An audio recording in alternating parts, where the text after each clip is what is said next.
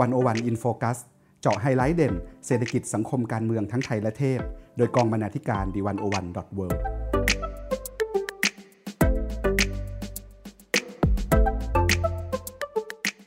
สวัสดีค่ะ ยินดีต้อนรับเข้าสู่รายการ One-O-One In Focus นะคะ วันนี้ปาณิส โพธิ์ศรีวังชัยกับผมสมคิดพุทธศรีนะครับ วันนี้เราสองคนรับหน้าที่ดำเนินรายการนะคะ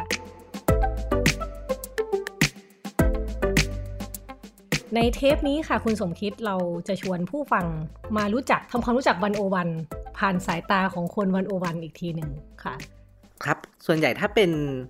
งานของวันวันอินโฟกัสนะครับ เราก็จะรวมชิ้นงานผลงานในวันวันเนี่ยมาอ่านมาสังเคราะห์นะครับ เล่าให้คุณผู้ฟังฟังนะครับ แต่ว่าในรอบนี้เนื่องจากเป็นช่วงปลายปีนะครับ แล้วก็ เอออยากจะมาชวนดูผลงานเด่นของวันวันผ่านสายตาของทีมวันวันเองนะครับ เพราะเราก็คิดว่าก็น่าสนใจดีเหมือนกันว่า ถ้าให้พวกเราเนี่ยกองบรรณาธิการวันวันเนี่ยเลือกชิ้นงานเด่น แนะนำให้คุณผู้ฟังแล้วก็คุณผู้อ่านเนี่ยจะเป็นยังไง เพราะเราก็คิดว่ามีงานหลายชิ้นนะครับ ที่เราในฐานะคนทำเองใกล้ชิ้นงานหน่อยเนี่ยก็รู้สึกว่าได้เรียนรู้นะครับ จากงานของที่เพื่อนๆวันวัน ทำด้วยกันนะครับ แล้วก็คิดว่าออตอนที่เผยแพร่เนี่ยก็ได้รับ feedback ที่น่าสนใจหลายอย่างนะครับ ก็อยากเลยอยากจะมานำเสนอเล่าสู่กันฟังในวันนี้ครับ ค่ะ ก็ตลอดปี 2020 ที่ผ่านมาเนาะอย่างที่เรารู้ว่ามันเป็นปีที่สาหัสสากรรจ์ประมาณหนึ่งแล้วก็การเมืองก็เข้มข้นมากนะคะ บทความของ One-O-One เนี่ยก็เผยแพร่ไปกว่า เรียกว่าเป็นพันพันชิ้น หลายร้อยชิ้นหลายร้อยชิ้นแล้วกันนะแต่พูดให้ยิ่งใหญ่ไว้ก่อนค่ะ ทีนี้เนี่ยจากบทความหลายร้อยชิ้นที่ว่าเนี่ยค่ะเราเราแบ่งมาเป็นสี่หมวดเนาะแล้วก็เลือกดูว่าชิ้นไหนบ้างที่เราอยากจะให้ผู้อ่านเนี่ยได้อ่านมัน บางทีอาจจะหลุดลอดสายตาไปไม่ทันได้เห็นระหว่างปีนะคะค่ะ เราเริ่มกันอย่างนี้ดีกว่าว่าแบ่งเป็นหมวดหมวดแล้วกันเวลาคนฟังจะได้ฟังง่ายๆ ไล่เรียงไปทีละสเต็ปเลยนะคะครับก็มีหมวดบทสัมภาษณ์นะครับ หมวดสารคดี หมวดวิดีโอ แล้วก็หมวดบทความนะครับ ก็เดี๋ยวไล่เรียงกันเดี๋ยวให้คุณปานิชไล่ให้ฟังหน่อยครับว่า 5 อันดับบทสัมภาษณ์ที่กองบรรณาธิการวันวันเนี่ยเลือกมาเป็นบทสัมภาษณ์แห่งปีเนี่ยมีชิ้นไหนบ้าง ค่ะ เดี๋ยวขอไล่ไปเร็วๆเลยนะคะ แล้วเดี๋ยวเราค่อยมาพูดลงดีเทลเนาะ อันดับหนึ่งนะคะ ในหมวดบทสัมภาษณ์ที่กองบรรณาธิการวันโอวันอยากให้ท่านผู้ฟังไปอ่านนะคะ คือเรื่องพ่อของเขาความทรงจำของเราและความตายที่ไม่มีวันจบค่ะ บทสัมภาษณ์โดยวัจนาวรยางกูลนะคะะ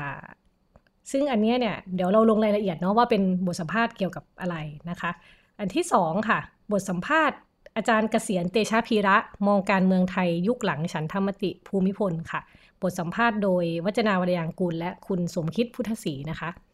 อันดับสามค่ะ คุณจะไม่โกรธสังคมยุติธรรมแบบนี้ได้อย่างไร สัมภาษณ์วัดบริยางกูลนะคะ สัมภาษณ์โดยคุณสมคิดพุทธศรีค่ะครับ อันดับที่สี่ค่ะ ถ้าคุณรักสถาบันจริง อย่ามองว่าคนที่เห็นต่างจากคุณนั้นเลวร้าย สุรักษ์ศิวรักษ์นะคะ บทสัมภาษณ์โดยวัจนาบริยางกูล แล้วก็คุณสมคิดพุทธศรีค่ะ เรียกได้ว่าติดมาถึงสี่อันดับเลยนะคะ แล้วก็อันดับอันดับที่ห้าแซวกันเอง อันดับที่ห้าค่ะ Family V Choose ครอบครัวในสายตาเราและสายตารัฐกับชลิดาพรส่งสัมพันธ์นะคะ บทสัมภาษณ์โดยคุณสุภาวันคงสุวรรณค่ะ ครับก็อันนี้เป็นความเห็นนะครับ แล้วก็เป็นความรู้สึกของอทีมบรรณาธิการเกี่ยวกับบทความ คือผมคิดอย่างนี้ครับว่า ถ้าดูงานทั้งหมดที่ที่เราทำนะครับ แล้วก็ดูฟีดแบ็ของอผู้อ่านเนี่ยที่ตอบเข้ามาผมคิดว่างานที่โดดเด่นของวันวันเนี่ย ส่วนใหญ่จะเป็นงานการเมืองนะครับ แล้วก็แต่เป็นการเมืองที่ไม่ใช่การเมืองแบบเชิงสถานการณ์แต่เป็นการเมืองที่บวกบวกความรู้ด้วยนะครับ งานงานอย่างงานบทสัมภาษณ์อาจารย์เกษียณนะครับ บทสัมภาษณ์อาจารย์สุรักษ์นะครับ ก็เป็นงานที่ออกมาเพื่อตอบโจทย์สังคมในช่วงเวลา นี่พอดีคือเราเรารู้ใช่ไหมครับว่าประเด็นสำคัญประเด็นหนึ่งในการเมืองไทยในรอบปีนี้คือเรื่องการปฏิรูปสถาบันกษัตริย์นะครับ แล้วก็อาจารย์ทั้งสองท่านเนี่ยก็ออกมายืนยันหลักการสำคัญนะครับ เรื่องการวิพากษ์วิจารณ์โดยสุจริตเนี่ยสามารถทำได้ไหมนะครับ แล้วก็แล้วเราจะทำความเข้าใจปรากฏการณ์ที่เกิดขึ้นทั้งหมดเนี่ยได้ยังไงบ้างนะครับ อย่างน้อยก็ท่ามกลางภาวะพุนตลบทางการเมืองเนี่ย พวกเราก็เชื่อว่างานสองชิ้นนี้เป็นประโยชน์นะครับ ในการทำความเข้าใจสถานการณ์ทางการเมืองไทยค่ะนะครับผมค่ะ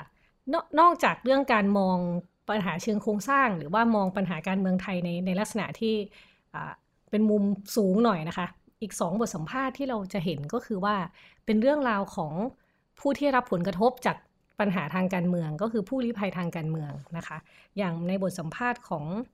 คุณอ่าวัจนาวรยางกูลนะคะ ที่ไปสัมภาษณ์ ลูกของสหายภูชนะนะคะสหายภูชนะหรือคุณชัดชาญบุปผาวันนะคะ ซึ่งเป็นหนึ่งใน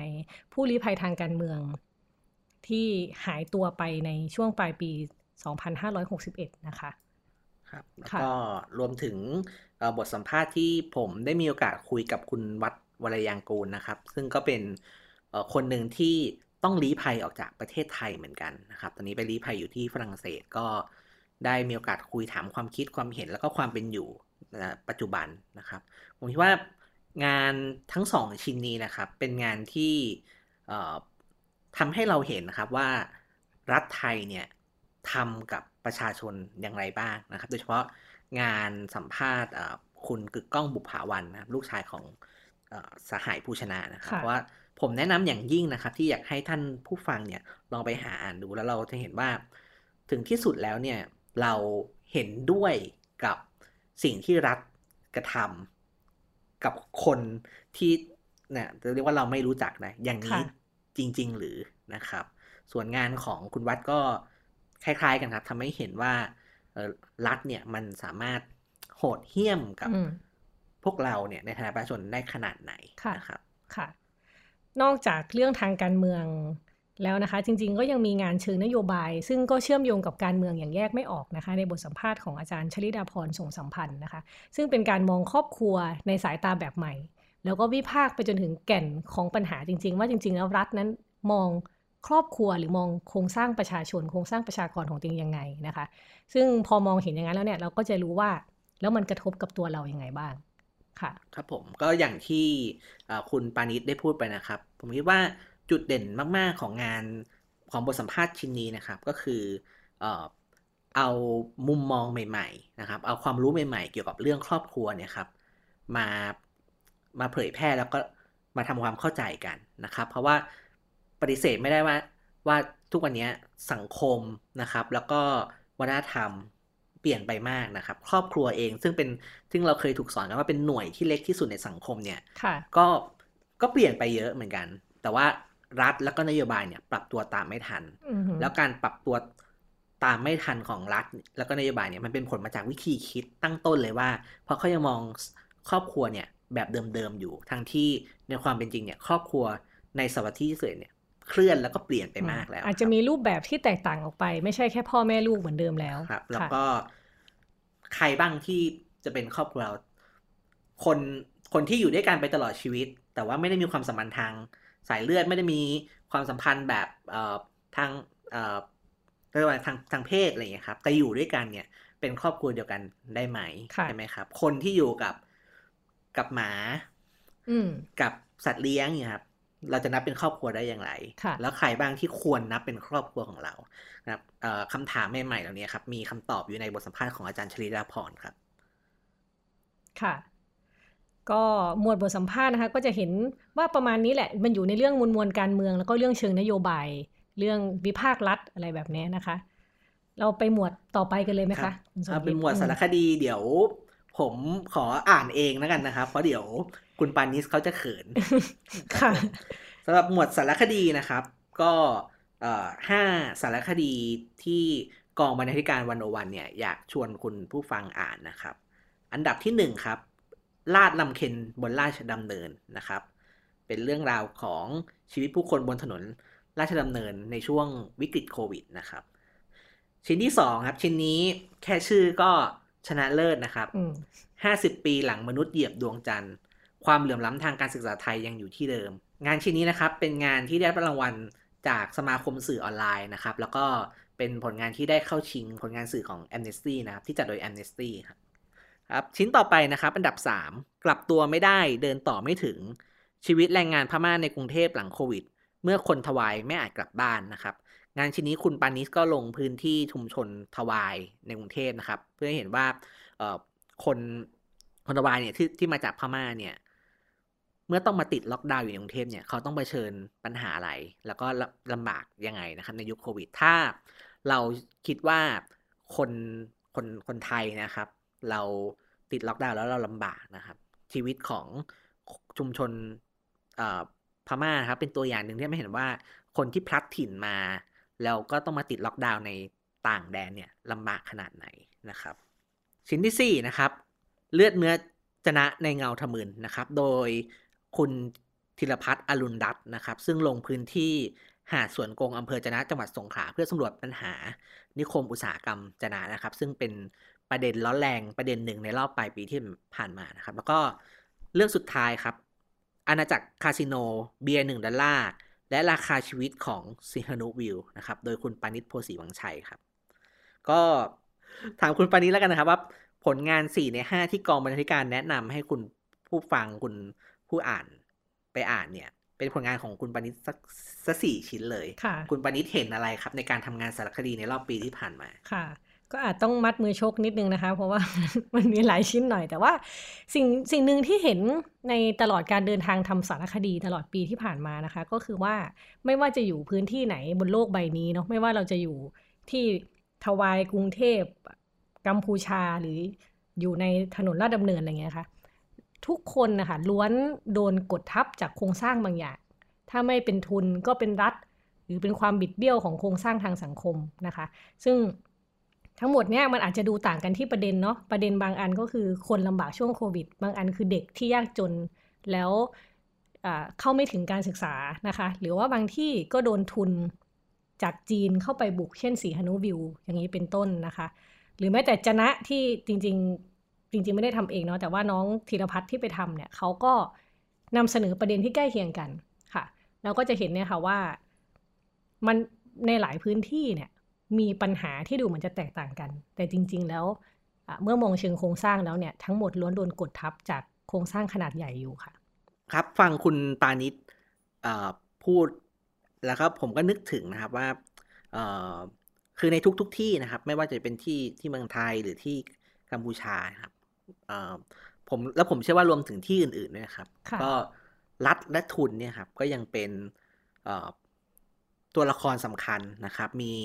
เป็นสาเหตุสำคัญที่คอยกดทับคนนะครับ ไม่ว่าจะอยู่ที่ไหนก็ตามนะครับ แล้วก็ผมคิดว่า งานที่คุณปานิชเขียนนะครับสามสี่เคสรวมถึงที่คุณธีรพัฒน์เขียนด้วยเนี่ย ก็เป็นแค่เคส ทั้งที่เออเป็นเป็นเป็นแค่เคสตัวอย่างนะครับ แล้วก็จริง ๆ แล้วมันมีเคสแบบนี้อีกเยอะมากนะครับ ในเมืองไทยแล้วก็ทั่วโลกนะครับ แล้วก็ไม่ใช่แค่ปีนี้ด้วย มีมาหลายปี แล้วคิดว่าคงจะมีมีอีกต่อไปเรื่อยๆครับตราบใดที่เราไม่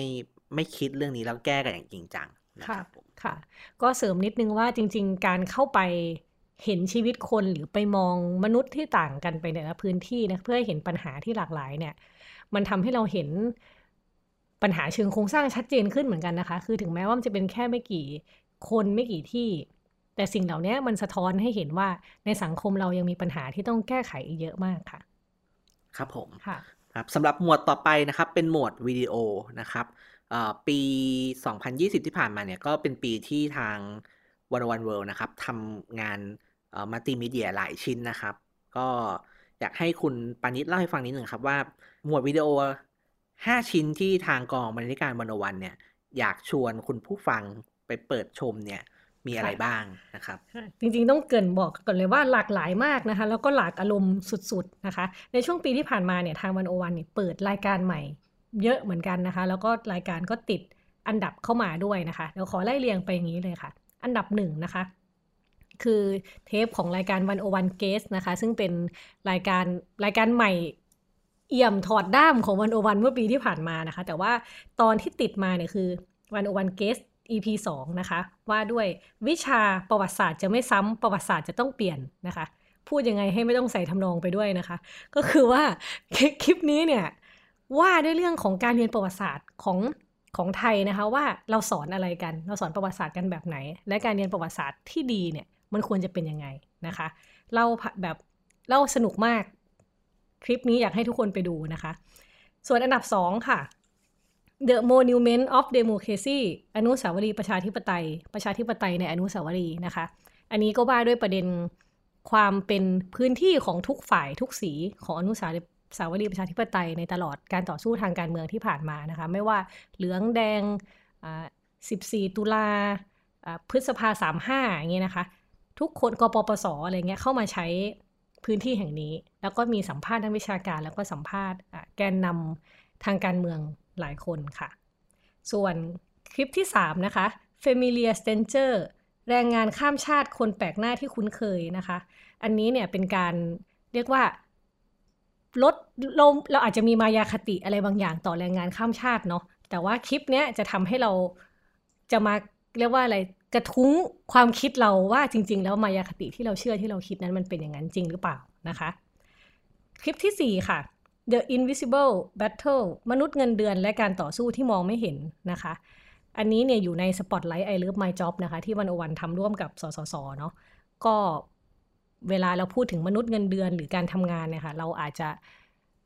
พูดถึงแค่ภาพที่เราเห็นนะคะ แต่ว่าไอ้เบื้องหลังชีวิตคนทำงานชีวิตมนุษย์เงินเดือนเนี่ยจริง ๆ แล้วเขาต้องต่อสู้กับอะไรบ้างนะคะ เป็นการเจาะให้เห็นวิถี วิถีมนุษย์เงินเดือนว่างั้นเถอะนะคะ จริงๆเนี่ยอันนี้คลิปนี้ก็ดีมากเหมือนกันดีคือโดยส่วนตัวคือชอบคลิปเรื่องมนุษย์เงินเดือนนี้มากนะคะ แล้วก็คลิปที่ 5 ค่ะ Long Walk to Freedom อานนท์นำพานะคะ สารคดีที่ว่าด้วยชีวิตของอานนท์นำพา ซึ่งอย่างที่ทุกท่านน่าจะทราบนะคะ ว่าเขาเป็นหนึ่งในตัวละครสำคัญทางการเมืองในปีนี้อย่างมากนะคะค่ะ ครับผม ก็งานวิดีโอของวันวันนะครับ โดยพื้นฐานเนี่ยก็จะเป็นงานเชิงความรู้เปิดประเด็นใหม่ ๆ แล้วก็แต่สิ่งหนึ่งที่ผมคิดว่าโดดเด่นนะครับ แล้วก็อยากชวนให้ไปหาดูชมกันจริงๆเนี่ยผมคิดว่างานใช้แกรมมาของงานวิดีโอเนี่ยช่วยให้เราเข้าใจมากขึ้นนะครับคำว่าเวลาบอกว่าเข้าใจคือ เช่นทำให้เข้าใจประเด็นที่ซับซ้อนเนี่ยง่ายขึ้นนะครับทำให้เราเห็นมิติทางอารมณ์ความรู้สึกนะครับ ของตัวละครที่ ถ้าเราอ่านจากตัวหนังสือหรือดูแค่จากข่าวเนี่ยมองไม่เห็นครับ ชิ้นหนึ่งที่ผมออชอบมาก ๆ นะครับ คือสารคดีเรื่อง Long Walk to Freedom ที่เป็นเรื่องราวของคุณอานนท์นำพานะครับ เราเห็นคุณอานนท์ออกสื่อเยอะมากนะครับ ทั้งรายการให้สัมภาษณ์ขึ้นป้าไซส์นะครับ ให้สัมภาษณ์สื่อกระดาษก็ไม่น้อยนะครับ แต่ว่าในสารคดีชุดนี้เราทำให้เห็นชีวิตของคนคนเรียกว่าคนธรรมดาครับ ที่ออกมาต่อสู้ นะครับ แล้วก็สู้ในประเด็นที่แหลมคมมาก ๆนะครับ แล้วก็เชื่อว่าเป็นการเคลื่อนไหวของคุณอานนท์เนี่ยเป็นการเคลื่อนไหวของคนคนธรรมดาที่เปลี่ยนการเมืองไทยไปอย่าง ไม่อาจไม่ไม่อาจหวนกลับนะครับแต่ว่าวิดีโอชิ้นนี้ทำให้เราเห็นอารมณ์ความรู้สึกนะครับ ของคนธรรมดาคนนี้ซึ่งซึ่งผมเป็นชิ้นที่ผมเลือกเป็นพิเศษนะครับสำหรับสำหรับงานชิ้นนี้ ส่วนงานชิ้นอื่น ๆนะครับ ก็ ผมคิดว่าก็มีความโดดเด่นนะครับ แน่นอนงานอย่างเรื่องแรงงานข้ามชาติคนแปลกหน้าที่คุ้นเคยนะครับ มันเป็นประเด็นที่ถูกพูดซ้ำแล้วซ้ำอีกนะครับ แต่ว่ามันก็ไม่เคย มันก็ไม่ได้ดีขึ้นสักเท่าไหร่นะครับ งานชิ้นนี้ที่ทีมพุ่มกับของเราเนี่ยเข้าเข้าไปทำร่วมกับ LO เนี่ยก็ผมคิดว่าก็ทำออกมาได้ดีนะครับ แล้วก็อยากชวนอีกแล้วครับ ให้ไปฟังแล้วถ้าชอบก็ ก็แชร์ออกไปได้นะครับ เป็นงานที่ทาง ILO เนี่ยใช้เพื่ออทำงานขับเคลื่อนในเรื่องประเด็นเรื่องความเรื่องแรงงานข้ามชาติด้วยนะครับ ว่าเราจะอยู่ร่วมกันยังไงแบบแบบเพื่อนมนุษย์ที่เท่ากันแล้วก็เคารพกันนะครับผมครับแล้วก็มาถึงหมวดสุดท้ายนะครับที่ทางกองบรรณาธิการวัน One-O-One นะครับ เลือกมาเพื่อนำเสนอเนื่องจาก หมวดนี้เป็นหมวดบทความนะครับ แต่ว่าเนื่องจากงานส่วนใหญ่ของ One-O-One เนี่ย เป็นงานที่อยู่ในฟอร์มของบทความแล้วก็ report อยู่แล้วนะครับฉะนั้นงานที่เราเลือกเนี่ยเลยเยอะเป็นพิเศษนะครับ ก็คือเราเลือกมาทั้งหมด 10 ชิ้นงาน แต่ว่าในพอดแคสต์ชุดนี้นะครับ ขออนุญาตเล่าแค่ 5 ชิ้นงานนะครับ เพราะว่าชิ้นงานที่เหลือเนี่ย เดี๋ยวเราจะเผยแพร่ต่ออยู่อยู่แล้วนะครับ ในเว็บไซต์วันวันดอทเนะครับ เพราะว่า อยากจะให้คุณปานิดลองเล่าให้ฟังหน่อยครับว่า5ชิ้นงานที่เราคิดว่าโดดเด่นมีอะไรบ้าง อืม ค่ะ อันนี้ก็หลากหลายอีกเช่นกันนะคะ เพราะว่าประเด็นที่เกิดขึ้นตลอดปีที่ผ่านมา ก็มีให้เขียนถึงเยอะมากเลยนะคะ อันดับหนึ่งค่ะเรื่องโลก 12 แบบหลังไวรัสโควิด -19 คำทำนายจากนักคิดชั้นนำระดับโลก เขียนโดยคุณการทีลาภูริวิไกรนะคะ อันนี้ก็ก็ว่าด้วยคือตอนนั้น ตอนที่โควิดมาโลกมันระสำระสายเนาะไม่รู้ว่าจะไปทิศทางไหนยังไง บทความนี้ก็ไปรวบรวมไปไปเอาคำทำนายจากนักคิดระดับโลกมา แล้วดูว่าโลกเราเนี่ยมันจะเป็นไปยังไง ในวันที่คนกำลังเสียหลักกันอยู่นะคะ ค่ะ อันดับสองค่ะสัมมาวาจากับรัฐอมหิต โดยสนิทสุดาเอกชัยนะคะนะตอนนั้นเนี่ยมันมีประเด็นเรื่องการพูดคำหยาบการใช้คำหยาบเนาะของของกลุ่มผู้ประท้วงนี้นะคะ ซึ่งบทความนี้เนี่ยก็เอา เรื่องคำหยาบมาคลี่มากลางดูว่าจริง ๆ แล้วความหยาบคายเนี่ยในสังคมเราเนี่ยมันเป็นยังไงกันแน่ แล้วมันเชื่อมโยงยังไงกับคำว่ารัฐอมหิตนะคะครับ ก็ขยายความคุณปานิดนิดนึงครับ คือพี่จ๋าสนิทสุดาเนี่ยที่เป็นคอลัมนิสต์เขียนเรื่องนี้คือ บอกว่าคำหยาบไหมหยาบนะครับ แต่ยิ่งกว่าคำยิ่งยิ่งกว่าคำหยาบก็คือการไม่ได้พูดความจริงนะครับ คือถ้าให้เลือกระหว่างการพูดความการฟังความจริง กับการฟังคำหยาบเนี่ยจ๋าคิดว่าสิ่งที่เราควรทำคือฟังความจริง ถึงแม้ว่ามันจะหยาบก็ตามนะครับ เพราะว่าการไม่ฟังความจริงต่างหากที่นำมันนำไปสู่ปัญหาอะไรแบบมากมาย เต็มไปหมดนะครับ แล้วก็สุดท้ายแล้วก็คือ อย่าไปติดกับคำหยาบนะครับ โดยเฉพาะกับเเสียงของเด็กนะครับ มันแค่เป็นเป็นแค่วิธีนะครับ แต่ว่าโดยแก่นเนื้อหาเนี่ยพี่จ๋าพยายามเห็นว่าสิ่งที่เขาพูดคือความจริง ที่ทุกคนนะครับควรรับฟังนะครับค่ะค่ะ แล้วบทความชิ้นที่3นะคะจริงๆก็สอดคล้องใกล้เคียงกับบทความชิ้นที่2นะคะเขียนโดยนายแพทย์ประเสริฐผลิตผลการพิมพ์นะคะ ชื่อบทความว่านักปฏิรูปการศึกษาควรดีใจกับม็อบนักศึกษาไม่ใช่หรือนะคะ ตอนนั้นเนี่ยตอนที่นักศึกษาออกมาประท้วงก็มีเสียงวิจารณ์เด็กเยอะมากว่าก้าวร้าวบ้าง เรียกร้องอะไรที่มันไม่เป็นจริงบ้างไม่แบบ หรือว่า เกินเลยไปบ้างนะคะ แต่หมอประเสริฐก็ชวนเรากลับมาคิดว่า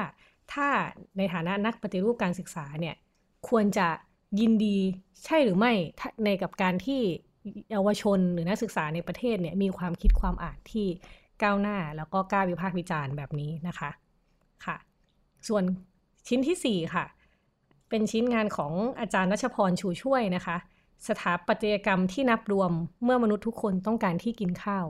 ประเด็นนี้แหลมคมมากนะคะ เพราะว่าเวลาเราพูดถึงการออกแบบตึกเนี่ยเราก็อาจจะคิดถึงประตูทางเข้าใหญ่ๆโถงอาคารที่แบบโอโถง หรือว่าห้องของผู้บริหารที่ยิ่งใหญ่นะคะ แต่ว่าหลายครั้งเนี่ยที่เราลืมคนตัวเล็กตัวน้อยที่เป็นผู้ดูแลตึกดูแลอาคารไปนะคะ เช่นที่อยู่ของแม่บ้าน ที่อยู่ของยามหรือคนทำความสะอาดนะคะ หลายคนต้องไปอยู่นั่งกินข้าวที่บันไดอย่างนี้เป็นต้นนะคะ อาจารย์รัชพรก็เลยมองว่าจริง ๆ แล้วการออกแบบสถาปัตยกรรมเนี่ยควรเป็นการออกแบบสถาปัตยกรรมที่นับรวมทุกคนที่อยู่ในตึกด้วยค่ะ แล้วชิ้นที่ห้าล่ะครับ คุณปณิตค่ะ ชิ้นที่ห้าค่ะ อันนี้เป็นบทความของคุณสุภาวรรณคงสุวรรณนะคะ ชื่อบทความว่าหมู่บ้านประเทศไทยกับปัญหาเรื่องเพศที่อยู่ถัดไปไม่กี่หลังคา อันนี้เป็นเรื่องที่สะเทือนใจ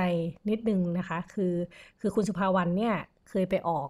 ในสมัยเป็นนักศึกษาเนี่ยเขาไปออกลงพื้นที่ชุมชนเนาะแล้วก็ได้ไปเห็นชีวิตของคนในชนบทที่เรียกได้ว่ามีบางครอบครัวมีเด็กบางคนที่โดนกระทำความแรงทางเพศอย่างเงี้ยนะคะ แล้วก็ในชุมชนเนี่ยมันก็ยังมีความเชื่อความคิดเรื่องเพศหลายๆอย่างที่มันยังไม่ได้ทะลุเพดานออกไปอย่างนี้นะคะ แล้วมันอยู่ใกล้บ้านเรามาก ๆ แต่ว่าเรายังทำอะไรไม่ได้ค่ะ ครับผม ก็บทความในหมวด report นะครับ report หรือบทความเนี่ยค่อนข้างหลากหลายนะครับ แต่ว่าถ้าจะให้ผมลอง comment แล้วก็สรุปว่าเออเราเราเห็นอะไรจากงานที่หลากหลายนี้เพราะผมว่ามันก็ยังเป็นงานหลาย ๆ ชิ้นของวันวันนะครับ ก็ยังช่วยให้เราทำความเข้าใจสถานการณ์ที่เกิดขึ้นได้นะครับ เช่น ไม่ว่าจะเป็นเรื่องโลก 12 แบบหลังโควิดนะครับ ที่พูดเรื่องระเบียบโลกหลังโควิดจะเป็นยังไงนะครับ ก็เป็นเป็นการทดลองทำความคิดของนักคิดชั้นนำนะครับ เราอ่านแล้วก็เอามาคิดต่อได้นะครับจริงๆงานทุกชิ้นที่คุณปานิชเล่าให้ฟังครับ ผมว่ามีลักษณะแบบนี้ทั้งหมดเลยนะครับ เข้าใจเข้าใจม็อบเยาวชนยังไง เข้าใจคำหยาบยังไงนะครับ เราเข้าใจปรากฏการณ์ที่บางทีเราเห็น แต่เราไม่ทันได้คิดยังไง เช่น ห้องกินข้าวของแม่บ้านอะไรอย่างเงี้ยคือจริงเป็นเป็นปรากฏการณ์ที่เราเห็นได้อยู่ในชีวิตประจำวันแต่บางทีเราไม่ได้ตั้งข้อสังเกตจริงๆนะครับรวมถึงเรื่องเรื่องเพศนะครับที่เอ่ออยู่ในชุมชนเนี่ยยิ่งยิ่งอยู่ในชุมชนเนี่ยยิ่งมีโอกาสที่กดกดทับสูงนะครับค่ะเพราะว่ามันมีกฎแล้วก็เงื่อนไขอะไรเต็มไปหมดนะครับ แล้วก็จริงๆ ไม่ใช่แค่บทความ 5 ชิ้นที่เรา recommend นะครับ ก็คือเอ่องานนะครับ งานของ101 world ทั้งหมดเนี่ยครับแล้วก็มีความตั้งใจนะครับที่ทำให้เราเอ่อให้คนอ่านให้คุณผู้อ่านเนี่ยทำความเข้าใจปรากฏการณ์สังคมได้สนุกขึ้นนะครับ รอบค่ะด้านมากขึ้นลึกมากขึ้นนะครับ เห็นด้วยไม่เห็นด้วยก็ไม่เป็นไรเพียงแต่ว่ามาคุยกันอ่านแล้วมาคุยกันครับ อ่านแล้วมาแชร์กัน ไปเถียงกับเพื่อนก็ได้ ไม่เห็นด้วยก็ก็ว่ากันไปครับ เพราะว่าก็คงมีแต่การอ่านคิด แล้วก็เถียงกันไปเรื่อยๆครับ ที่ทำให้เอ่อ สังคมโดยรวมมันขยี้ไปข้างหน้าได้อย่างมีพลวัตที่ที่ดีกว่าที่เป็นอยู่เราเชื่ออย่างนั้นค่ะนะครับค่ะ คือถ้าท่านผู้ฟังไปอ่านมาแล้วก็บอกโหไม่เห็นดีเหมือนที่บอกเลยก็มาเล่าให้กันฟังได้นะคะ comment อะไรมาได้ แล้วก็หรือถ้ามีชิ้นงานอื่นๆเนาะที่คิดว่าน่าสนใจหรือว่าชื่นชอบก็คุยกับเราได้ อาจจะ comment ใน page comment ใต้คลิปใต้พอดแคสต์อะไรอย่างเงี้ยค่ะอืมครับแล้วก็สำหรับอ่าคนที่ฟังพอดแคสต์อยู่เป็นอืมประจำนะครับ ก็ อยากชวนครับช่วงช่วงปลายปีต่อเนื่องต้นปีนะครับ เรามีชิ้นงานเป็นจำนวนมากที่ชวนมาทำความเข้าใจปี 2020 นะครับ ว่าเราจะตั้งถ้าสมมติว่าให้เรานิยาม หรือว่าตั้งชื่อปี 2020 เนี่ย เราควรจะเรียกมันว่าอะไรดีอืมนะครับ เราทำความเข้าใจกับมันอย่างไรดีนะครับ แต่ละคนคงมีเรื่องราวเฉพาะของตัวเองนะครับอืมแต่ว่าถ้าเป็นเรื่องราวผ่านสายตาของเออทีมสื่อวันวันเนี่ย เป็นยังไง ก็อยากให้ให้รออ่านนะครับแล้วก็รวมถึงช่วงเปิดปีด้วยนะครับ แล้วก็ยังมีซีรีส์เปิดปีเหมือนทุกปีนะครับ ก็ชวนนักคิดนักเขียนนะครับเอ่อพวกกำหนดนโยบายนะครับมาคุยกันว่าโจทย์ใหญ่ๆของปี 2021 นะครับ แล้วก็อาจจะไม่ใช่แค่ของปี 2021 แต่ว่าโจทย์ระยะยาวเลยอืมของประเทศไทยเนี่ยมีอะไรบ้างค่ะนะครับ จะมีก็หนักหนากว่า 2020 อีกไหม ก็ต้องรอดูนะครับครับผม ค่ะ ได้ครับก็สำหรับวันนี้ผมสมคิดพุทธศรีแล้วก็คุณปานิชโพสีวังชัยนะครับ ก็